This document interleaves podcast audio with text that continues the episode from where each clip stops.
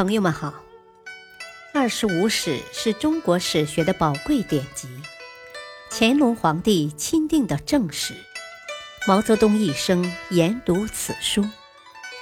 欢迎收听二十五史珍藏版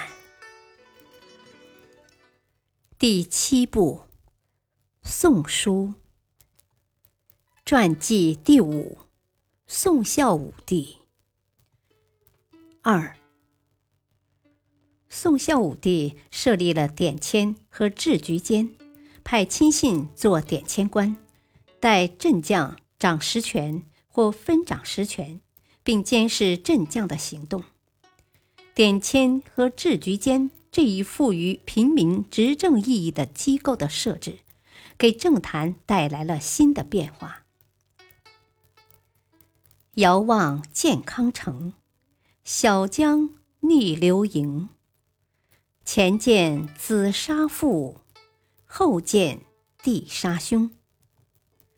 这是一首讽刺皇室骨肉相残的民谣，当时在京城四处流传，大意是说，建康城里江水倒流，事情违背常理，子杀父，弟杀兄的事层出不穷，骨肉相残之事在文帝时已经开始了，孝武帝杀得更凶。早在讨伐刘绍时，文帝第四子南平王刘硕归附最迟，他本想耍骑墙之术，坐山观虎斗，待刘绍大势已去，才投依孝武帝，因此遭到了记恨。新主继位，刘硕的一举一动受到了监视。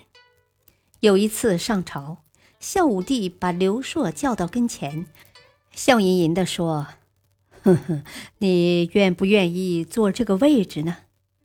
说着就将刘硕往御座上拉，吓得刘硕慌忙挣脱，退到殿下不住地发抖。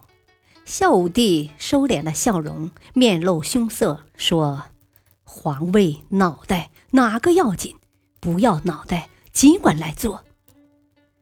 从此日起，南平王整日忧心忡忡，坐卧不安，晚上睡觉时常惊起，与人闲聊多怪异之语。有一天他借酒消愁，酒未喝上几口就倒地而亡。当时京城传出议论，说南平王是孝武帝毒死的。不久，荆州刺史乔王刘义宣受孝武帝猜忌而起兵，兵败被杀。孝武帝一连杀掉他的十六个儿子。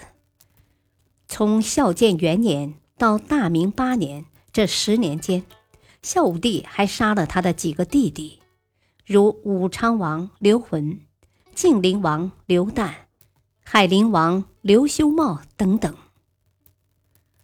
与武帝、文帝崇尚简朴生活不同，孝武帝奢欲无度，喜欢讲排场，土木披锦绣，赏赐轻府库。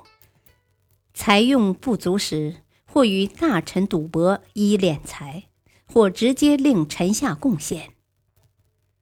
为了讨好宠妃殷淑仪，孝武帝常常带着这个女人上朝，根据大臣们的相貌特征任意起外号，问话时直呼外号，不呼姓名。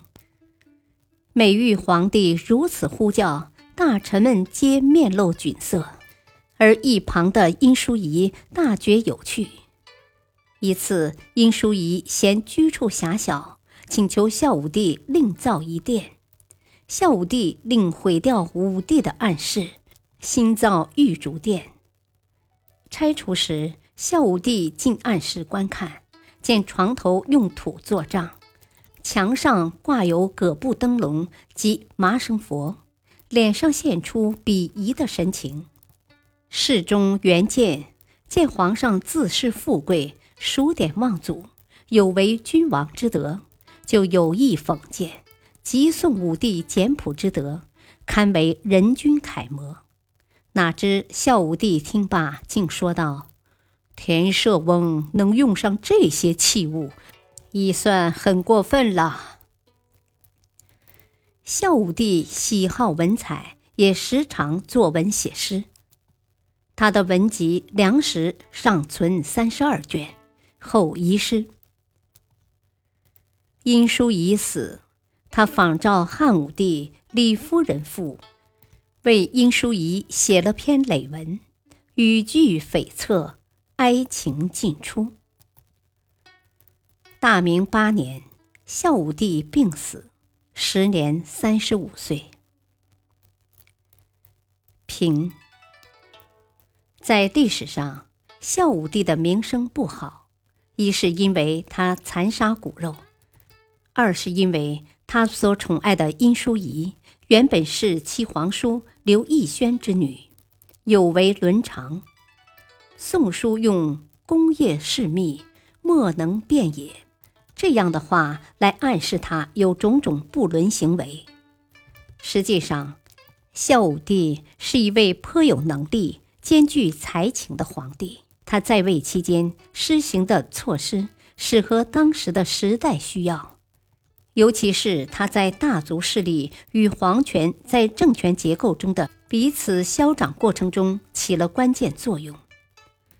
南朝韩人长姬耀的形成是他的一系列集权政策所致。可以说，孝武帝是这种新政治局面的主要开创者。感谢收听，下期播讲传记第六，宋明帝。敬请收听，再会。